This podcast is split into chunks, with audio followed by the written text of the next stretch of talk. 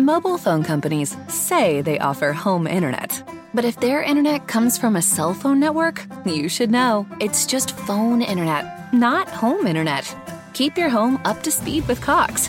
Cox internet is faster and has more reliable download speeds than 5G home internet.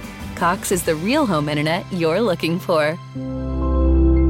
Based on Cox analysis of Ookla speed test intelligence data Q3 2022 and Cox serviceable areas, visit cox.com/internet for details.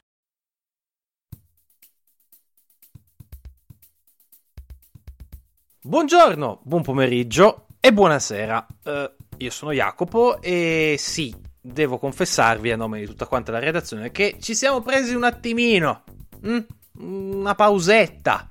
Uh, abbiamo avuto un po' di roba da fare, un po' di, di, di infezioni da Covid da curare, però ci siamo siamo qua, siamo di nuovo qua con voi, carissimi nostri ascoltatori, per parlare del, dell'uomo pipistrello. E qua mi fermo perché non so cantare.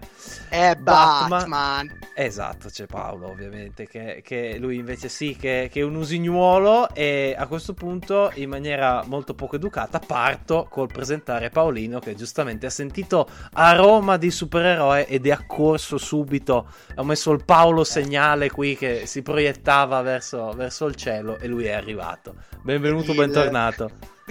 Ciao Jack, ciao a tutti. Uh, il Paolo Segnale che ha lanciato la The Ramen, esatto. non lo so, però mi hai fatto un assist, cioè è, è, irrinunciabile, non puoi cantarmi la, la eh. sigla di Batman. Chi era? Cristina Lavena, tra l'altro, penso. Non lo Infatti, so. ha fatte tutte lei. Non lo, non lo, so, è probabile che fo- ci fosse No, no, era Cristina, sì, sì, sì, sì, era Cristina Lavena. E sì, ci siamo presi un, come direbbe il buon Giorgione di Orte Cucina, un non nulla nulla di ritardo, però come dire. Ma come Giorgione? Sì, cominciamo alla grande, eh? Cominciamo alla grande. Giorgione di Orto e Cucina, siamo a posto. Direttamente dalle Langhe ci ha assicurato che non è ciucca, però è armata fino ai denti di considerazioni da fare. Benvenuta, bentornata Vittoria. Ma ciao a tutti. E io che invece di solito quando sento odore di supereroi scappo, stavolta ho fatto un'eccezione perché perché? Poi vedremo perché. Perché c'era Robert Pattinson. Eh, Diciamo subito. E eh, va ragazzi, bene così. Ragazzi. impossibile, impossibile rinunciare al Pattinson segnale. In questo al caso. Pattinson. Assolutamente. E partiamo allora, già che ci siamo, dalle, dalle considerazioni su questo personaggio, su Batman finalmente investigatore. Eravamo tutti quanti off records, eh, piuttosto gasati da, da, da, questo aspetto. Eh, dai, eh, allora, non so chi di voi eh, sia più fan di Batman, parlo del fumetto, non dei film. Io personalmente no, però a chiunque mastichi un minimo di, di DC e del personaggio sa che è il miglior investigatore al mondo e se ci fermiamo a riflettere, lo abbiamo visto investigare seriamente poche volte. Forse paradossalmente qui è anche troppo sveglio, se ne vogliamo parlare, perché veramente mm, ma neanche gli mettessero davanti la settimana enigmistica. Però a me è piaciuto molto questo taglio dato a Batman, questa scelta di proporre una storia eh, che ha queste atmosfere e che ha anche un'impostazione tipica del noir, ma anche del thriller psicologico. Per me questo è un film bellissimo, mm, come si diceva off records, non un capolavoro che cambia la storia del cinema, ma sicuramente una trasposizione cinematografica di Batman che merita di essere definita per quello che è, vale a dire unica. E per quanto riguarda il Batman, come, come diceva Paolo, fin troppo sveglio forse, ma più che altro molto nerd anche possiamo dire, cioè lui sa, tutti, sa tutte le soluzioni agli enigmi, eh, ha il suo zainetto, il suo cappuccio nero, cioè ogni tanto questa vibe quasi da... Da guerriero Robot. della... No, guerriero de- eh, Mr. Robot, brava, brava. Ci sono alcune scena... scene che veramente eh. sembra, sembra, preso da, da, una scena di Mr. Robot, però sì, vederlo così investigatore in un contesto poi che è molto più thriller giallo rispetto a quelli magari a cui eravamo abituati con i precedenti film di Batman eh, è stato di sicuro molto piacevole. A questo punto, al quarto minuto di podcast, imbraccio il lanciafiamme e aggiungo un pezzettino che eh, so essere molto molto caro eh, per quello che pensate voi di questo film.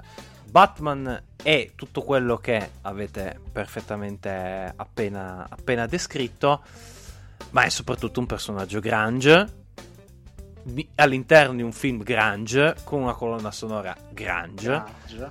e Batman fondamentalmente corrisponde in grandissima percentuale a quello che è il personaggio, sottolineo il personaggio perché la, la, persona vera, non so se qualcuno è mai stato così fortunato da conoscerla in toto, assomiglia a Kurt Cobain. Assomiglia tanto a Kurt Cobain, la cui voce ritorna in continuazione all'interno del film, ma onestamente non ti stancheresti mai perché la, la sua musica è ancora oggi di un livello talmente alto, tale per cui è, è veramente eh, straordinario il tutto e, ed è straordinario comunque Batman in versione grunge perché è tutto quello che avete detto voi però un pochettino eh, più misterioso, decadente e gotico alla fine. Sì, assolutamente gotico, a partire dal, dal, grattacielo, la penthouse nel grattacielo gotico, che era una cosa che era un po' mancata secondo me negli ultimi adattamenti, questa nota così, così dark. Gotham sempre più dark, lui sempre più dark, addirittura con la matita proprio quando sbavata sotto gli occhi, quando si toglie la maschera. E sì. come già accennavo prima, appunto, Off Records mi ha ricordato molto i toni noir di film come Dark City o Il Corvo di Proyas che appunto cioè, ha, ha, proprio a tutti gli effetti le sembianze di un film di Proyas secondo me questo film ma vabbè chiaramente ripulito da alcuni inestetismi tipici di, di quell'ondata cinematografica di metà fine anni 90 quindi c'è questa vena nostalgica anni 90 ma mh, decisamente netta, molto molto cool. Ecco, sì, rimaniamo, cool. eh, rimaniamo, scusami Paolo, sull'immagine, cioè su quello che è l'effetto visivo di questo film. Eh, secondo me è tutto riassunto in due scene che si stagliano su tutte quante per, eh, io credo, qualità. L'apparizione di Batman che esce lì alla, alla fermata della, della metro davanti agli zarri, termine tecnico di origine piemontese probabilmente, con eh, i teschi eh, disegnati sulla faccia e poi la Batmobile. Magari sulla Batmobile apriamo successivamente un discorso, un discorso a parte, però è quella roba lì, è un film potente anche se un po' scuro, un po' tanto. Molto scuro. È, ta- è, ta- è tanto scuro, ma è volutamente eh sì. scuro. Eh perché certo. poi... Eh, mh, Vittoria ha centrato secondo me il tema, cioè eh, questo essere particolarmente alla ricerca di uno stile che ricorda un certo tipo di cinema e che faceva parte comunque di un momento artisticamente parlando che aveva questi toni uh, pallidi um, o che cercava comunque di essere illuminato da delle, da delle, luci particolarmente forti. Questa Gotham è rosso e nera di notte, è opaca, grigia di, di giorno, piove come se non ci fosse un domani. non so se avete fatto caso, ma veramente. Per forza, più, è grunge. È grunge per forza boh, è, è, praticamente Gotham City è Seattle, Seattle ragazzi, esatto. se, se l'avete capito e, um, per me la scena iniziale che viene poi da un'introduzione con questa voce narrante meravigliosa, cioè per me è una delle introduzioni più belle che io ricordi negli ultimi, negli ultimi anni, sono onesto. Beh. Cioè a me ha emozionato l'inizio, mi ha spiazzato poi vedermi uscire dal, dall'ombra, dalla tenebra il Batman di Patti, insomma perché uno deve fare l'abitudine a certe cose ma mi sono abituato subito, assolutamente in fretta.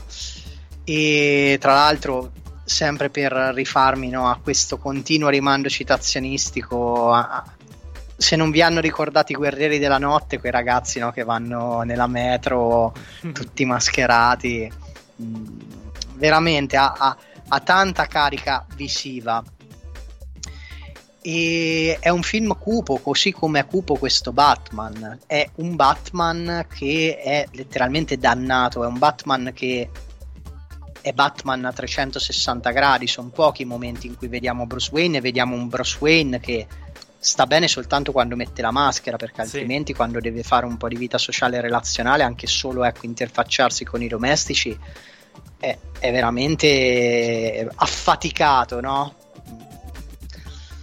Vuoi per tutto quello che è il discorso, insomma, legato al fatto che questo Batman sembra voler uh, correggere Gotham, no? Questa vendetta uh, sul male della città. Gotham che è la protagonista di questo film, cioè tutto nasce da Gotham e tutto torna a Gotham quindi è quasi impossibile per Batman, è una guerra persa cercare di cambiare questa città, il male di questa città e lui stesso finisce per farne parte, lo, lo capiamo no? nell'evoluzione del rapporto con, con, l'enigmista. Io ora mi rendo conto, sto divagando, ma questo film è veramente introspettivo sotto tantissimi, t- sotto tantissimi aspetti, anche quelli sociali. Si parlava con Vittoria, qualcuno ha detto: Ah, vabbè, non affronta un certo, non è attuale perché non parla di certi temi che secondo me invece sono onnipresenti e sono la base della scrittura di questo film. Ragazzi, il rinnovamento sembra il bonus 110 che abbiamo adesso in Italia. eh.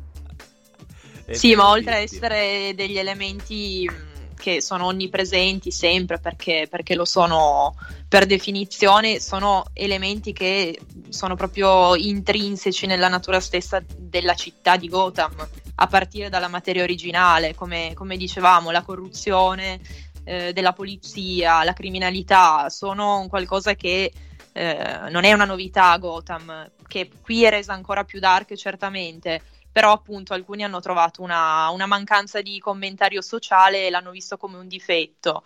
Però eh, appunto secondo me una, una, sfumatura di commentario sociale o comunque attuale c'è eh, in quello che dicevamo ma magari ne parleremo poi quando parleremo dei singoli personaggi nella natura da uh, Redditor dell'enigmista che ci ricorda, non so, episodi come il Pizzagate o l'assalto all'area 51 in cui c'è un pazzo scatenato che aizza una, un gruppo di, di, seguaci con le sue folli teorie del complotto a prendere le armi e a mettere a ferro e fuoco la città. eh, è un qualcosa di abbastanza attuale e abbastanza inquietante per il fatto che è attuale. Poi sul resto, appunto, sono temi abbastanza universali alla fine. Ma già che ci siamo, andiamoci subito su, su, questo tema qua, che è sicuramente uno dei più interessanti. Parlava Paolo di quella scena di presentazione iniziale con la voce narrante che ti fa calare completamente all'interno di questa città maledetta, luogo ideale per far sorgere da una parte un grande eroe e dall'altra parte eh, un grande cattivo, evidentemente, o più grandi cattivi, perché ce ne sono diversi all'interno di, di questo film. Mm-hmm. Paolo, questo enigmista, come, come, posso esprimermi? Mi sembra di un livello superiore rispetto a quello di Jim Carrey, al quale voglio molto bene, perché è Jim Carrey, però ecco, un'altra cosa Paul Dano sotto questo punto di vista. È un'altra cosa perché è diversa. Uh, si parlavano del. Tanto arriveremo a parlare di questi inevitabilmente, no? cioè di quale sia il Batman migliore. I Batman di Barton erano bellissimi nel loro essere uh, car- fumettistici, grotteschi, caricaturizzati. Attenzione, non che qua dentro non ci sia una componente anche qui caricaturizzata di teatralità, cioè i personaggi sono scritti bene, i personaggi sono vivi, su tutti personalmente parlando il falcone di, di Tortura. Questo enigmista è innanzitutto inquietante, il modo in cui ti viene presentato uh, questa scena che sa veramente di, di horror psico- psicologico. Con lui dietro il sindaco, con questo sospiro pesante eh, che, che, lo uccide con, con, lo scalpello, con una violenza assurda. Poi proprio, questo proprio ra- essere rabbioso di fronte alla telecamera nel lanciare certi messaggi. E poi tutto, attenzione, si traduce in una storia di una tristezza assurda. Che fotografa la, la società, che fotografa Gotham? Quando gli dice uh, Bruce Wayne, l'orfano, ma l'orfano ricco, cioè puoi essere orfano se vivi in una torre?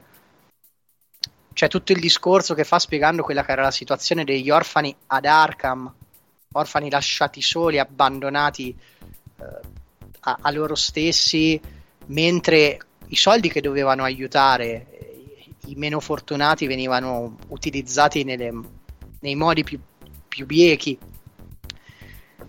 Ed è un confronto che alla fine, paradossalmente, ti fa capire come nella vita o diventi Batman o diventi l'enigmista, a seconda di come vai a veicolare questo dolore. Uh, poi veramente anche il modo in cui lui fa del male, intendo dire gli indovinelli, lo studio, anche vis- visivamente è tutto ben congegnato, riesce a vedere i piccoli particolari, uh, cosa fantastica le lenti a contatto sì. di, di Batman.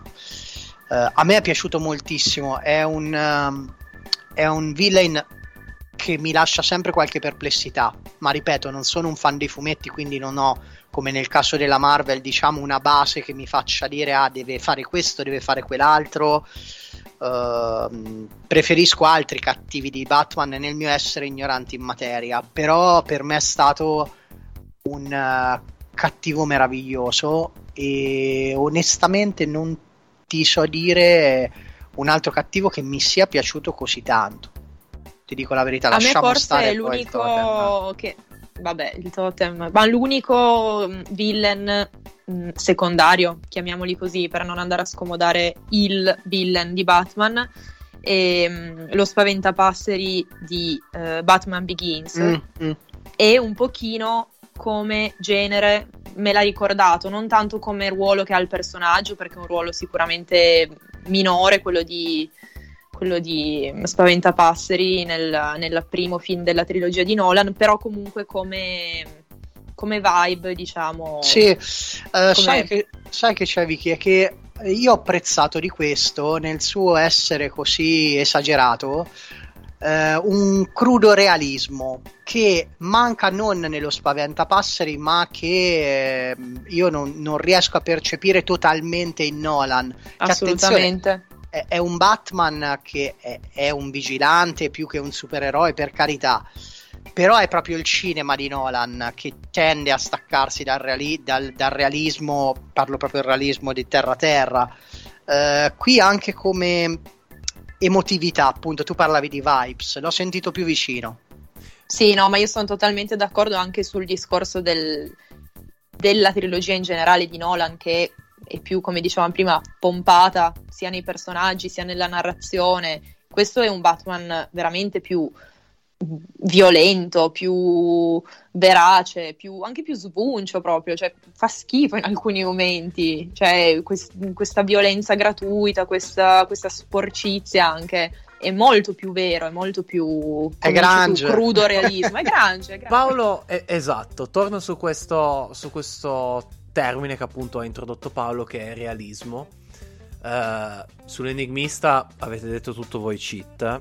Il realismo secondo me entra a pie pari e, e si eleva veramente a picchi altissimi quando parliamo invece di un altro cattivo, cioè Carmine Falcone, interpretato da John Turturro. Io non ho memoria, signori. non ho memoria, onestamente, di un altro mafioso così vero all'interno del cinema. Onestamente, cioè, mh, dal padrino in poi, si è andati sempre di più verso la caratterizzazione di, questi, di queste figure che poi si sono anche evolute nel corso della storia, non solo nel nostro paese, passando dagli uh, anni di piombo, lotte di mafia, Falcone Borsellino, eccetera, eccetera, ma si sono evolute proprio nel mondo, fino ad arrivare a quello che sono oggi, fantasmi. Carmine Falcone e Matteo Messina Denaro, eh ragazzi, è così. Cioè, è un'entità lontana che non si vede, che non si fa vedere e infatti quando lui va al, eh, al funerale eh, e nota Bruce Wayne lo, lo, spot dicendo praticamente che è l'unico che si fa vedere meno, meno di lui.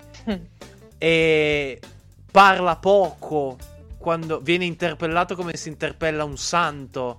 Eh, è veramente un qualcosa di lontanissimo di cui mh, se lo si guarda con un occhio disattento, sembra quasi un uomo di, di grande classe, un uomo di grande rispetto, laddove poi invece eh, si vede poi nelle successive scene del film eh, quanto faccia schifo non a caso eh, viene descritto come uno strangolatore che proprio all'interno credo di, di, di, della letteratura eh, lo strangolatore è per antonomasia un, un tipo di, killer particolarmente spregevole. O oh, non che ce ne siano di particolarmente lungimiranti e degni di, di lode però lo strangolatore è sicuramente peggio di tantissimi altri.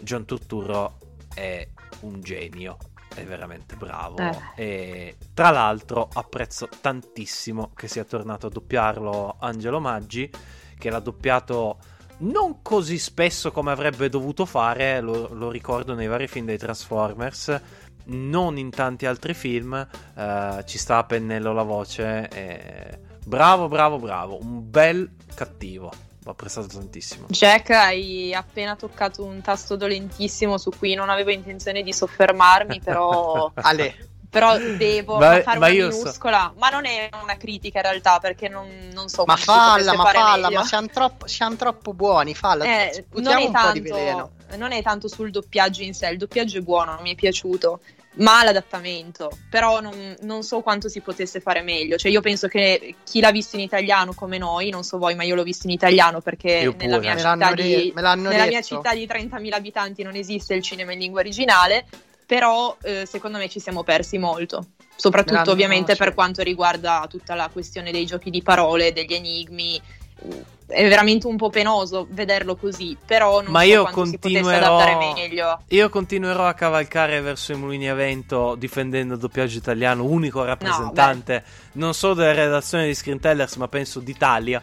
Eh, ma no, cui... ma il doppiaggio infatti tanto quanto ti dico mi è piaciuto, il problema è più l'adattamento, però quando eh, hai dei eh, giochi beh. di parole è sempre difficile. Secondo me Complicato. qualcosina di meglio se lo potevano inventare, perché già dall'inizio quel eh, giace continuamente, cioè sembra quasi sì, un po' una sì, freddura sì. di quelle, sai, no?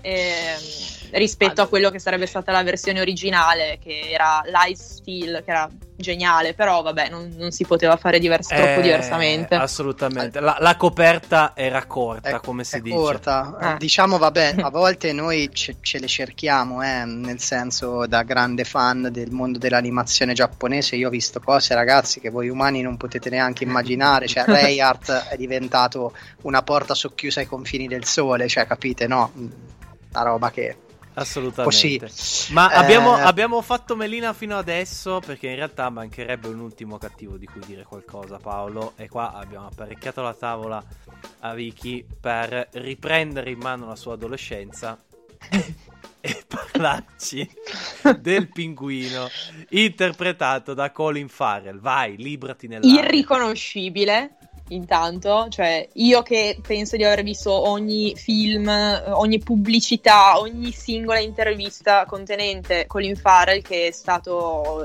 il mio grande amore di, di adolescenza, dopo Robert Pattinson ovviamente, ehm, non, ho fatto fatica a, a, distinguerne proprio i tratti sotto questo trucco da pinguino, quindi era veramente camuffato, sì. ma in modo fantastico perché lui comunque aveva già dato prova di essere secondo me più forte nei ruoli eh, vagamente comici o comunque sulla dark comedy infatti eh, il suo ruolo più riuscito probabilmente era stato quello in, in Bruges di McDonagh sì. che è proprio dark comedy allo stato puro e qui lui è l'unico personaggio che ha un minimo di rilievo comico, se stiamo a guardare, perché come abbiamo detto in un'atmosfera molto dark, molto grunge, molto pesante comunque ogni tanto, è veramente quasi opprimente questa piccola vena, diciamo, di, di, di, di riso te, te, la strappa lui alla fine, perché è un personaggio ri- ridicolo, in modo però molto figo, molto cool anche lui. Assolutamente, assolutamente, ma tra l'altro adesso mi hai fatto tornare in mente parlando di comicità e Colin Farrell, un film che era avevo gettato nel dimenticatoio che era Sette Psicopatici. Non eh, so se Sette Psicopatici. È sì, sempre sì. di McDonald's come in Bruges. Sì. E, um, Bellissimo. No, volevo un attimo tornare al volo perché sai Jack che mh, mm, insomma ho, ho, un background da, da mafiologo in fin dei conti e non avevo però eh, colto, forse perché io faccio fatica, sai, quando sei particolarmente immerso in una cosa, poi te la ritrovi sotto gli occhi e non la vedi. Effettivamente questa scrittura di Falcone ha reso il personaggio all'interno di quel di quell'ecosistema che è Gotham di cui abbiamo parlato finora, eh, quello effettivamente che, che, è il predatore vero, oppure sì. portandolo in termini eh, quasi parafrasando dal punto di vista socio-giuridico, no? la rappresentazione esatta di ciò che è la mafia, ossia uno Stato all'interno dello Stato con connotazione antistatale. Cioè, tu quando entri nel mondo della mafia incontri le sue regole, il suo gruppo, la sua normazione e quindi entri letteralmente in un altro ordinamento con tutto ciò che ne consegue ed ecco perché ci si deve interfacciare con un profilo totalmente diverso come appunto Carmine Falcone che comanda sì. all'interno di questo ecosistema per poi alla fine scontrarsi con quello che in realtà è il corpo dove risiede il parassita, perché Gotham, se funzionasse non come la Seattle Grange degli anni 90, scherzi a parte, ma ecco, se le cose andassero nel verso giusto, dovrebbe combattere un certo tipo di fenomeni. E questo ritorniamo al discorso del realismo. Eh, qui eh, vediamo invece che la criminalità per l'appunto prende il sopravvento con tutto quello che significa.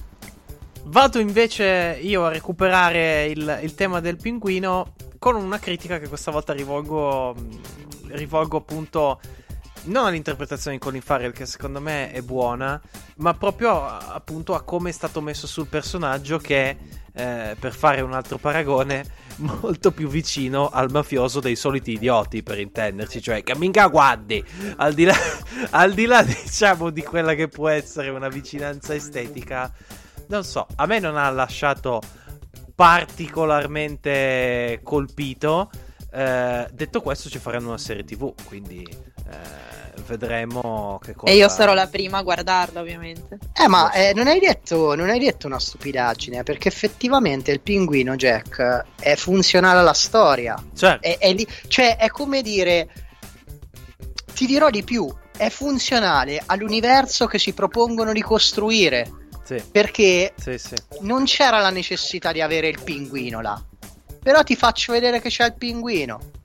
ti faccio vedere che si può comunque costruire un qualcosa che i personaggi evolvono in questo ambiente. La, la, scena in cui lui si sveglia e trova la città inondata, no? che fa quello sguardo eh, molto particolare che non, non gliel'abbiamo mai visto fare nel corso della, della narrazione tutte le volte che era eh, di fronte mm-hmm. alla telecamera. È uno sguardo di opportunità, allo stesso tempo quindi di consapevolezza e paura. Eh, per me questo film è studiatissimo, cioè non c'è un'inquadratura che fa acqua da qualche parte, se non quelle colate. studiato, molto preciso, parlavi di acqua e io ti parlo di fuoco, collegandomi al pinguino.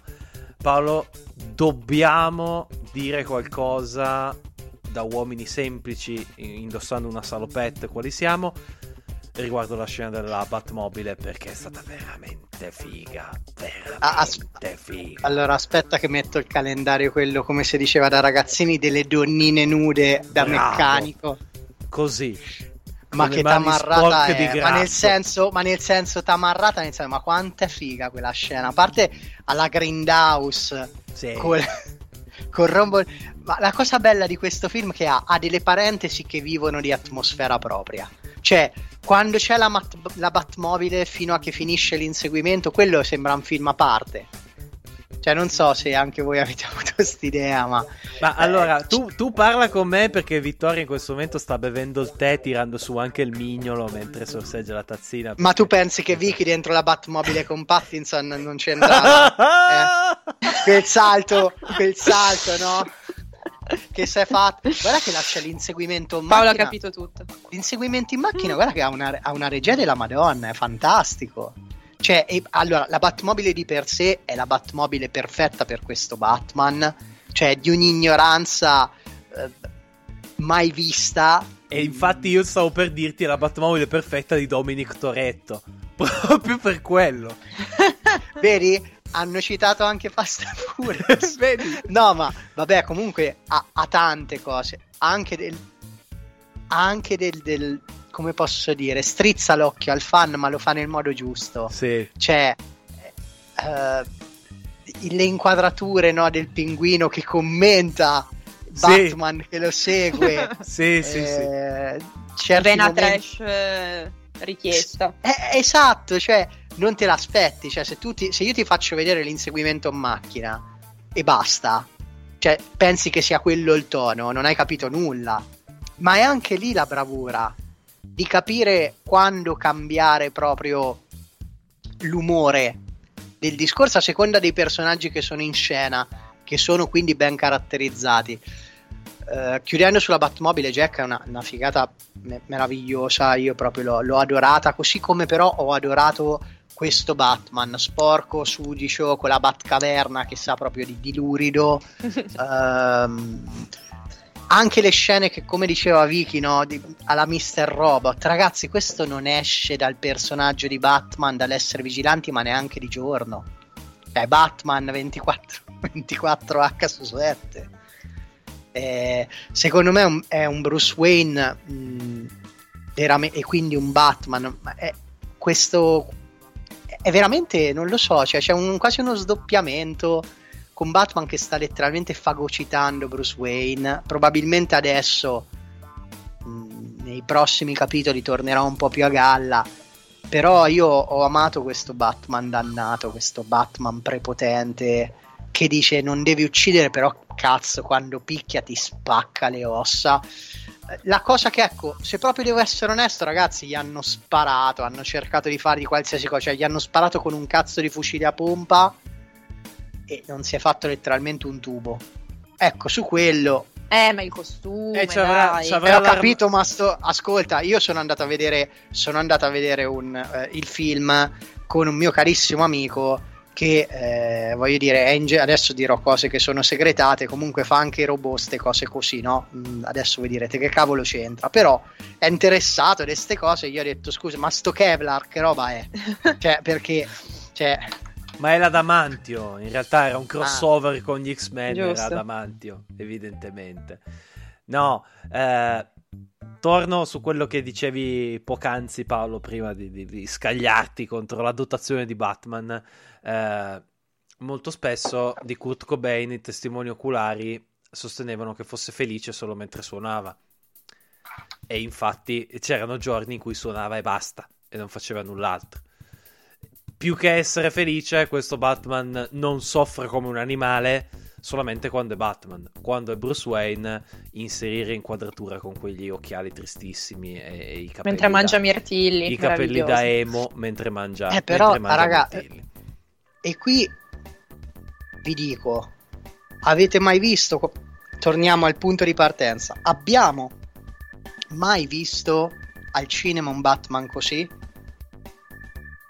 Rispondetemi. Perché mentre tu dici questa cosa a me viene in mente il Batman con i capezzoli turgidi di, di George Clooney? Perché? per, quale, per, quale, ragione io chiedo a gran voce al mio cervello di cancellare quell'immagine? Il tuo cervello ti ha dato una risposta. Mamma ti ha dato al tuo cervello la risposta. Ma cosa, possa piacere o meno, cosa. però questo è un Batman unico e io sì. l'ho, l'ho, apprezzato particolarmente al di là di certe cose che non sono riuscito totalmente ad abbracciare ma, ma che ci stanno come ad esempio quando lui è, c'ha tipo la cabina no, di Superman cioè una scena è sì, Bruce sì, Wayne la scena dopo è Batman con la Batmobile così in uno schiocco di dita non so se si è sentito ma letteralmente adesso Pattinson è, è già arrivato a a Torre Wayne. Senti, per dimenticarci quell'orribile immagine su cui non ritornerò, io direi di, di, di favorire altre immagini all'interno dei nostri, dei nostri discorsi e di spostarci dopo aver parlato dei cattivi, parliamo dei buoni, tra virgolette, eh, perché a Gotham avete capito che proprio nessuno è un chirichetto. E quindi Catwoman mi, mi pare di aver capito che è stata apprezzata dal pubblico, cioè ho, ho come questa sensazione prima le signore, Vicky. Beh, sì, assolutamente, mi è piaciuta molto. Non ho troppo da dire su, sul personaggio perché o ci mettiamo appunto a fare dei paragoni con altre versioni, però allora dovremmo farlo per ogni personaggio e alla fine non è neanche forse il metro di giudizio più giusto. Lei l'ho trovata calatissima nella parte, l'ho trovato, come dicevamo, ben scritto, ben interpretato. Lei è proprio, è proprio Catwoman, cioè penso che sarà la Catwoman del XXI secolo perché eh, è molto più calzante, secondo me, come, come tipologia di personaggio rispetto a quella che poteva essere stata la versione di una Hathaway che, come dicevamo appunto, è molto più in linea con con l'ottica o comunque con lo stile che può avere un regista come Nolan, ma non è in linea secondo me con eh, la, l'atmosfera di Gotham. Lei è proprio un personaggio che a Gotham ci sta a pennello. È un personaggio scritto benissimo, un personaggio che è a piedi pari nella storia, sia per quanto riguarda la parte investigativa che tutte le dinamiche che riguardano il potere a Gotham, ha delle ragioni personali per fare quello che fa, uh, riesce anche a interfacciarsi con il Batman di, di Pattinson nel modo secondo me giusto per lo spettatore per poterselo godere senza però fare troppi voli ecco. L'ho trovato molto cliché in alcuni aspetti ma ho apprezzato perché insomma creare una romance a tutti i costi Uh, sono due personaggi, entrambi in difficoltà, con delle problematiche diverse che si incontrano, che sono affini, ma giustamente ognuno fa il suo percorso. Sempre per citare Fast and Furious Jack, la scena dove si separano con le moto. Vabbè, lasciamo stare perché poi so che, che, so che chi ascolta magari è un purista e dicono: Ah, vedi, devi smerdare questo film. Invece sto tessendo le lodi. Poi a me piace fare il pirla ogni tanto, ma... però cazzo, è vero, dai.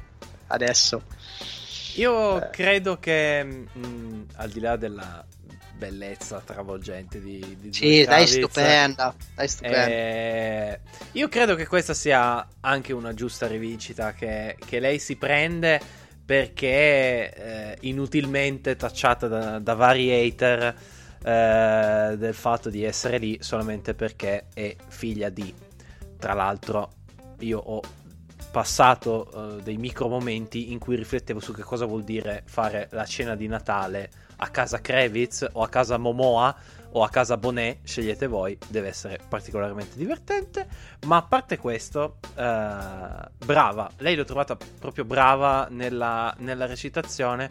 Poi de gustibus, nel senso che dipende che tipo che tipo di, di, film ti piace vedere, dipende che tipo di regista preferisci. Io di nuovo sono in nettissima minoranza perché, eh, tra virgolette, mh, mm, preferisco eh, la Nataway di qui sopra, ma perché forse preferisco quel tipo di, di regista lì, quel tipo di taglio lì. Sono altresì che bello poter dire altresì, eh, completamente d'accordo con tutto quello che avete detto voi, cioè in questa Gotham, con questo regista, questa atmosfera, perfetta. Tanto di, tanto di cappello. Ma allora, per me quello che abbiamo detto finora ci porta ad affermare una cosa con certezza. Il cast è stato più che azzeccato. Super, super. E questo è un film che consegna alla massa la certezza di come la Kravitz e il Pattinson siano no due grandi attori, due attori stupendi. Soltanto che in un mondo fatto di comunicazione spicciola ed immagine, lui, al di là dell'amore viscerale della nostra Vicky nei suoi confronti, quindi Tim Edward. Tim Edward tutta la vita. Però per molti è rimasto il vampiro di Twilight ok? Al massimo è ah, era su Tenet. Quello eh, di Twilight però, era su Tenet. Certo, ma per molti Tenet... che non hanno visto film dal 2012 fino a ieri praticamente. Eh, ma non tu però, ma eh, come ti so, ho detto so. è la massa. È la perché massa. non pretendo che tutti abbiano visto, ma ti dico una roba molto basica, è Light, uh, The Lighthouse. Oh, Good Time. Cioè, ecco... Mh, mm, persone a me vicine dal, dal, carattere metallico e con un certo senso della critica, di cui non farò il nome, eh, potrebbero aver commentato con un acidissimo beh tutto sommato Cedric Diggory se l'è cavata bene nei panni di Batman però però però però questa, questa parte verrà clamorosamente tagliata non è vero e... però giusto per portare un fatto vero un fatto vero come, come direbbe no Tacci. però guarda volevo dire una cosa, eh, ricollegandomi appunto a quello che si dice oggi, sono particolarmente logorreco, ma sto film mi ha, mi ha veramente gasato. cioè, io sono convinto che ci sia stato un impegno assurdo da parte di tutti quanti nel voler dare quella spinta di cinema autentico, no? sto cinema d'autore che ritorna. Cioè, io l'ho, l'ho sentito, l'ho, ma lo stesso Pattinson. Cioè, io l'ho vi- cioè, mi sembrava proprio un'esperienza attoriale impegnata la sua, uguale la Kravitz, cioè lo vi- proprio hai, hai idea di quando vedi l'attore che è concentrato, che è calato a pieno nel ruolo. Sì. Secondo me hanno lavorato benissimo tutti quanti, a tutti i livelli, a partire quindi da chi ha fatto la scrittura, Giacchino con la musica, um, Reeves Già. stesso che eh, off records si parlava, ma che film ha fatto Reeves? No, andiamo, cerchiamo di ricordarli. Cloverfield e uno o due capitoli del, due, della, due, due, due capitoli, capitoli della trilogia del pianeta delle scimmie. Quindi alla fine io me li ricordo quei film, no? Eh, poi vabbè, io ho un amico che ha chiamato il figlio Cesare, spero che ecco, Simone non ascolti questo podcast, però ogni volta che vedo Cesare gli dico scimmie forti e quindi eh, capite che per me quel film per me quel film mi resta nel cuore, però ma qui veramente si è impegnato. Eh, lo so, ma infatti, un bambino, ma infatti la madre ogni volta, la madre si rifiuta di... no, si rifiuta, no, povera Giulia, però eh, diciamo che sa benissimo che ogni volta che vedo il figlio gli farò sta battuta e gli è andata un po' stufo, ma ecco, ci tenevo a dire questo.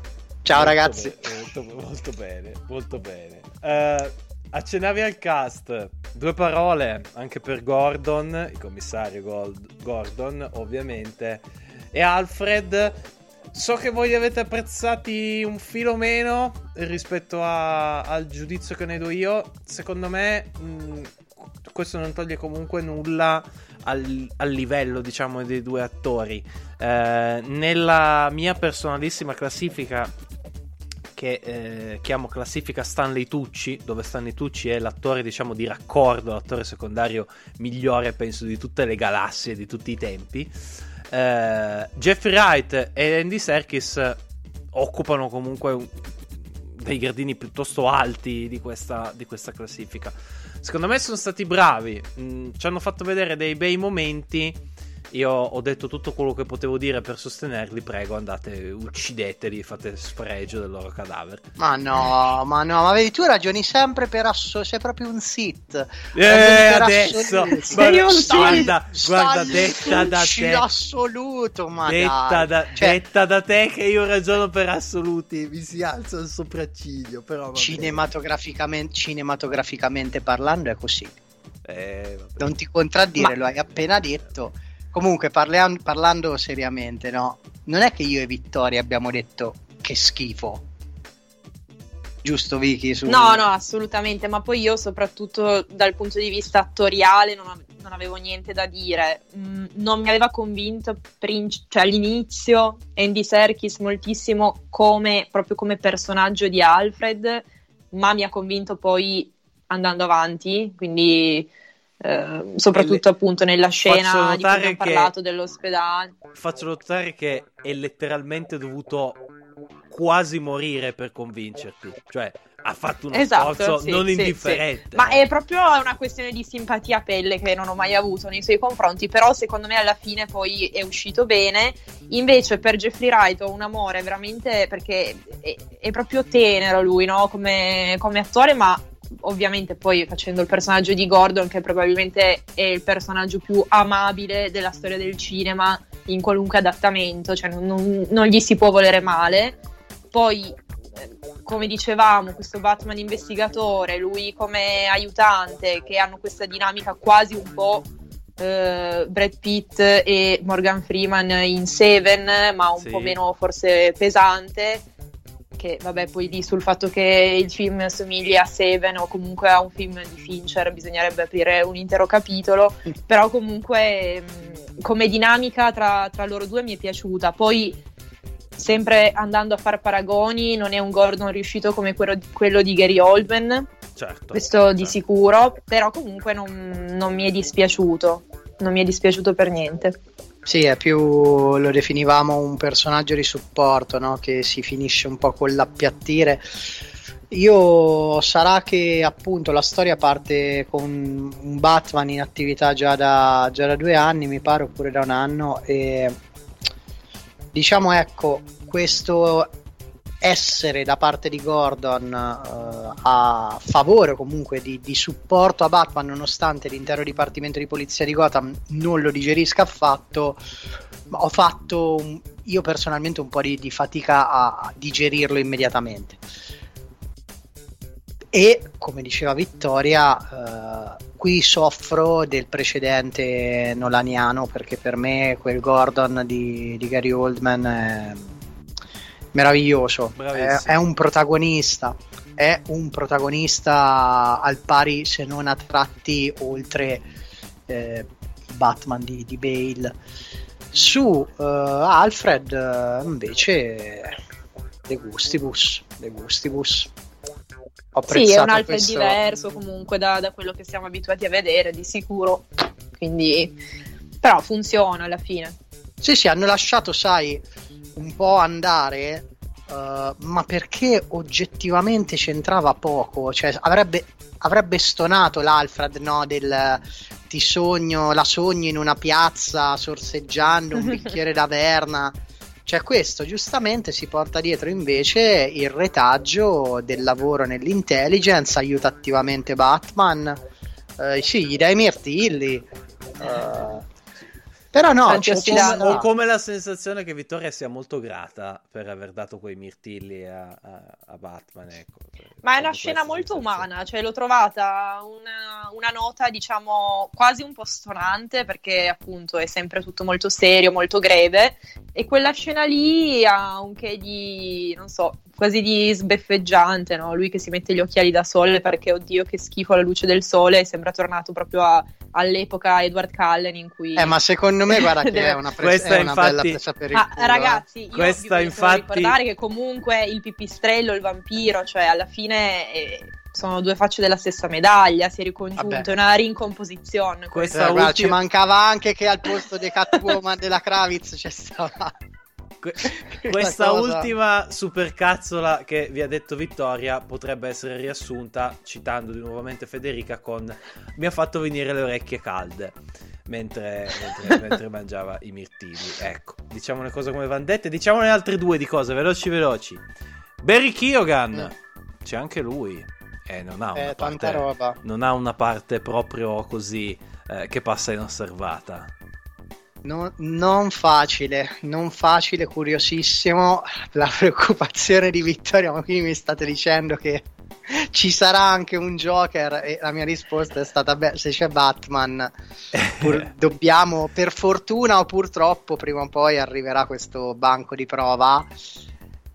Però, però ci sono delle ottime basi, delle ottime basi e sarò contento di vederlo perché sarà anche l'occasione per ricordarsi ulteriormente di, di un film che ha credo quei 14 anni Cavaliere Oscuro Eh sì.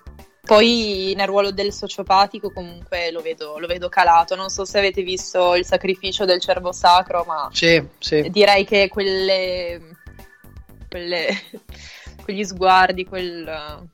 beh lui ha quel- quest'occhio Eh. questa espressione quell'inquietudine proprio che secondo me può di sicuro fare un buon lavoro lì. Abbiamo che, fatto... che poi Vai vai Paolo. no no no era perché riflettevo Jack sulle parole che dice all'enigmista no a parte che si prospetta probabilmente un team up tra i due o quantomeno Sì. è quello Che che, ci vogliono far credere.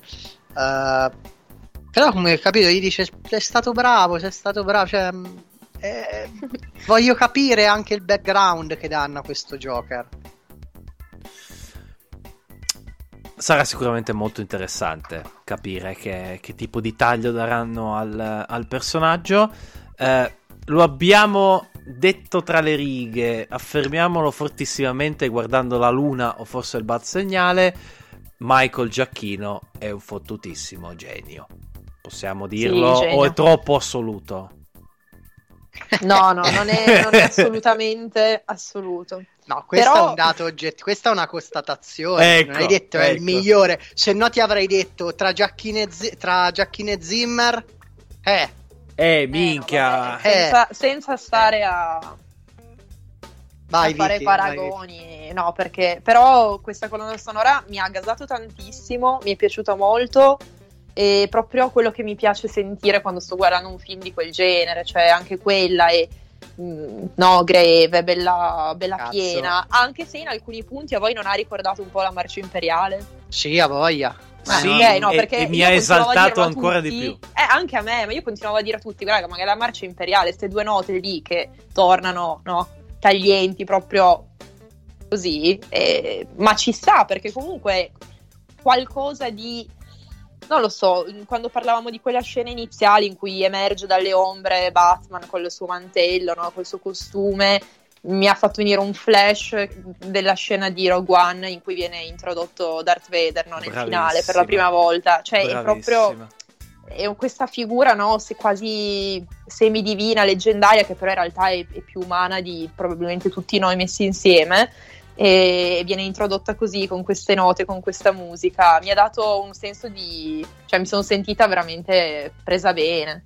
Eh, sono musiche che comunque ehm, provengono per costruzione musicale, come posso dirvi, da- son- sono quasi dei requiem, per Sì. cui è normale che si possano anche assomigliare a tratti.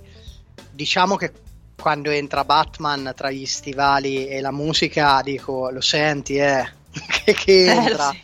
E è bello perché poi anche visivamente lui entra, entra sempre, da- entra prepotentemente ma lentamente. Questo Batman è lento ragazzi, non il film, lui. Io non so se avete fatto caso, ma lui è, è di, cioè, è di una lentezza nei movimenti. eh, veramente è, è tutto Ma perché è bellissimo. strafatto. È, le- strafatto. è lento, però è anche rock. Per citare Adriano, se mi permetti. Oddio mio, questa la tagliamo per Eh no, no, no, no, ma abbiamo è messo, cioè, ma ho capito, ma rock grunge insieme nella stessa frase, ok, Celentano Abbiamo- con abbiamo anche, abbiamo anche parlato, come dire, di Fast and Furious, eh, quindi direi che, direi che vale tutto. E vale anche dire che comunque la musica di, Mag- di Michael Giacchino è inferiore alla sigla del cartone di Batman. Paolo, sei d'accordo con me? Stavi per dire la musica di Malgioglio, di la No. verità. No, no, no, non, non mi sarei spinto così, così in là, ma a, a Cristina D'Avena ci arrivo. Ah, vabbè, Michael Giacchino, Malgioglio, hai visto, hai fatto No, no, no, no. Comunque fighissima, quella è l'uomo pipistrello e tutti è Batman, cazzo, tu pensa ci avessero fatto un film con... eh, Penso che Vittoria non fosse ancora nata mentre io e te No, probabilmente, probabilmente Eh, no. È probabile. Bene, su queste note amare e molto grandi direi che possiamo andare a chiudere questa Eh, nostra sì. puntata di chiacchiere random dedicata a Batman. È stato un piacere ritornare ai microfoni insieme a voi, quindi grazie Vittoria, Grazie a voi, grazie ragazzi. grazie Paolino. Ragazzi, il 30 esce Moon Knight. Eh, eccolo lì, so non se- avevi ancora detto niente. Eh, sarà... ci vediamo, ci sentiamo dal 30. Paolo farà delle dirette direttamente su Spreaker mentre guarderà. Aspetto sta, ro- aspetto sta roba, non so da, da quanti, da quanti anni. Guarda, da lo, quando lo sai ti benissimo. conosco praticamente quindi da Oscar quel D Isaac. da quel D ci sarà Oscar Isaac ci saremo anche noi a parlare di Moon Knight e a parlare di un sacco di altre robe. Grazie ovviamente per averci ascoltati e continuate a farlo continuate a parlare di noi che torniamo torniamo più forti di prima. Cheat. A presto. Ciao. È Batman. Si avvolge nel mantello. Basta! È proprio Batman. Spegnetelo! Adesso tiro un martello sul Paolo Segnale. Basta. Comunque hai ragione, mi sento totalmente tagliata fuori da questo revival. È rapi- ma faceva è rapidissimo, è fortissimo, è giustissimo.